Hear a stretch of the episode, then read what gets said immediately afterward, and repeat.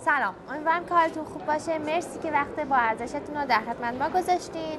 جناب منشیپور، من سال اولش به اینجوری شروع کنم که اگه ممکنه کم از خودتون بگین، اینکه خودتون چه رشته‌ای خوندین، اولین کارتون چی بوده، چجوری اصلا وارد این بازار شدین و همچین تصوری داشتین که بتونین یک کارآفرین موفق باشین؟ خب همه رو با هم بگم. من مکانیک خوندم و MBA. اولین کارم من بعد از مهندسی مکانیکم بود، یه کار خیلی بی ربط به تکنولوژی، توی نفت و گاز کار میکردم، روی سکوی نفت وسط دریا کار حفاری انجام میدادم.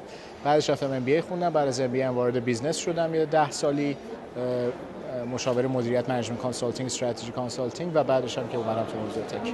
ایده تپسی برای خودتون بوده؟ ایده که ایده پابلیکیه، به خاطر یک بیزنس مدل معروفه، بیزنس مدلی که تک میاد روی حمل و نقل میشینه و خب سرویس میده. اینی که به این نتیجه برسیم که این کار رو انجام بدیم تصمیم بوده که من به همراه دو تا شریکم گرفتم که تو ایران انجام بدیم. درسته. یکی از بزرگترین چالش‌هایی که استارتاپ‌ها باهاش روبرو هستن موضوع جذب سرمایه‌گذار و جذب سرمایه هست. خواستم ببینم که توی تپسی شما این مشکل چجوری حل کردید؟ واقعا یکی از سخت‌ترین کارهایی که ما داشتیم جذب سرمایه‌گذار بوده. چرا؟ چون نه اینکه پول نیست، چون میزان تیکت سایزایی که ما توی حوزه تک احتیاج خیلی اتفاقا زیاد نیست در مقایسه با مثلا صنایع سنگین مثل خودروسازی، مثل نفت و گاز، مثل معدن.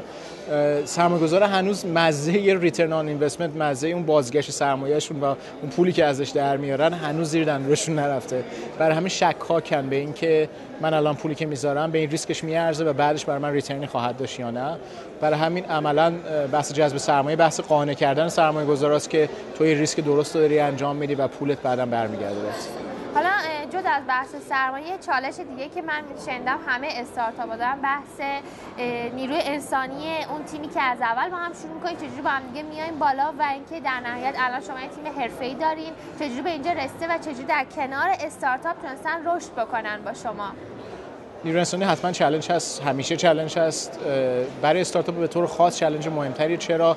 چون استارتاپایی که موفق میشن سریع رشد میکنن و وقتی سریع رشد میکنن بعد سریع نیروی انسانی رو بگیرن و سریع پرورششون بدن، رشدشون بدن و برسونن به یه مرحله‌ای که بازدهی کافی داشته باشه و کل این کارا خب چالنجینگه، کلش چالش برانگیزه. ما چجوری این کارو کردیم؟ واقعا خب خیلی وقت و انرژی گذاشتیم، یعنی من همواره خودم اینوالو بودم و درگیر بودم، شرکام بودن توی بحث جذب کردن نیروی قوی. هنوزم به آخرش نرسیم، یعنی هنوزم چالش امروز ما هم هست، چون هی کماکان امروز رشد می‌کنه. و چیزی که امروزه از تپسی خیلی بحثش داغه، بحث تپسی لاینه.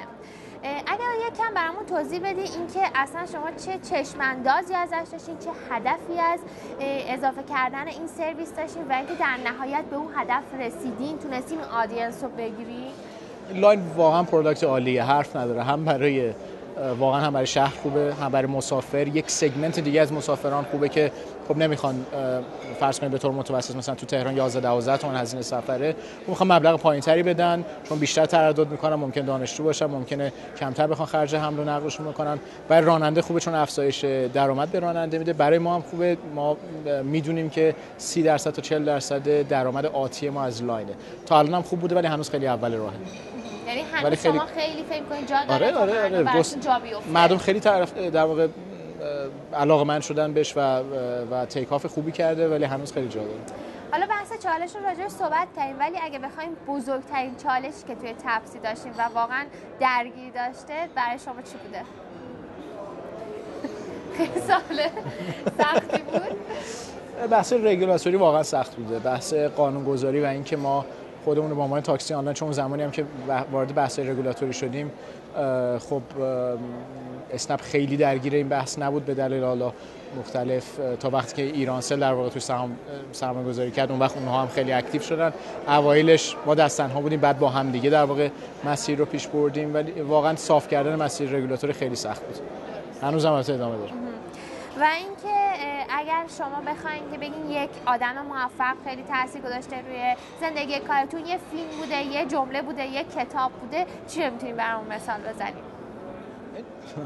بی ربط به تک ولی جمله چرچیل رو خیلی دوست دارم، میگه که انگلیسیش یادم میاد، میگه که موفقیت نهایی نیست و شکست هم مرگاور نیست، چیزی که مهمه شجاعت ادامه راهه. و این همیشه به من انرژی داده.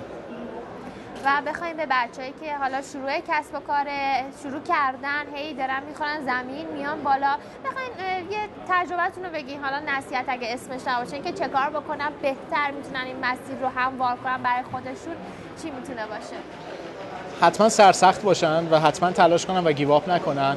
از اون طرف هم واقع بینم باشن. بعضی وقتا یه ایده، یه مسیر ممکنه به نتیجه هم نرسه، یا یه شراکت ممکنه به نتیجه نرسه. ترکیب این دوتا موفقیت رو تضمین میکنه دیگه. پشت کار و تلاش و واقع بینی. درست. و حرف آخری که بخوایم به یوکنی ها بزنیم؟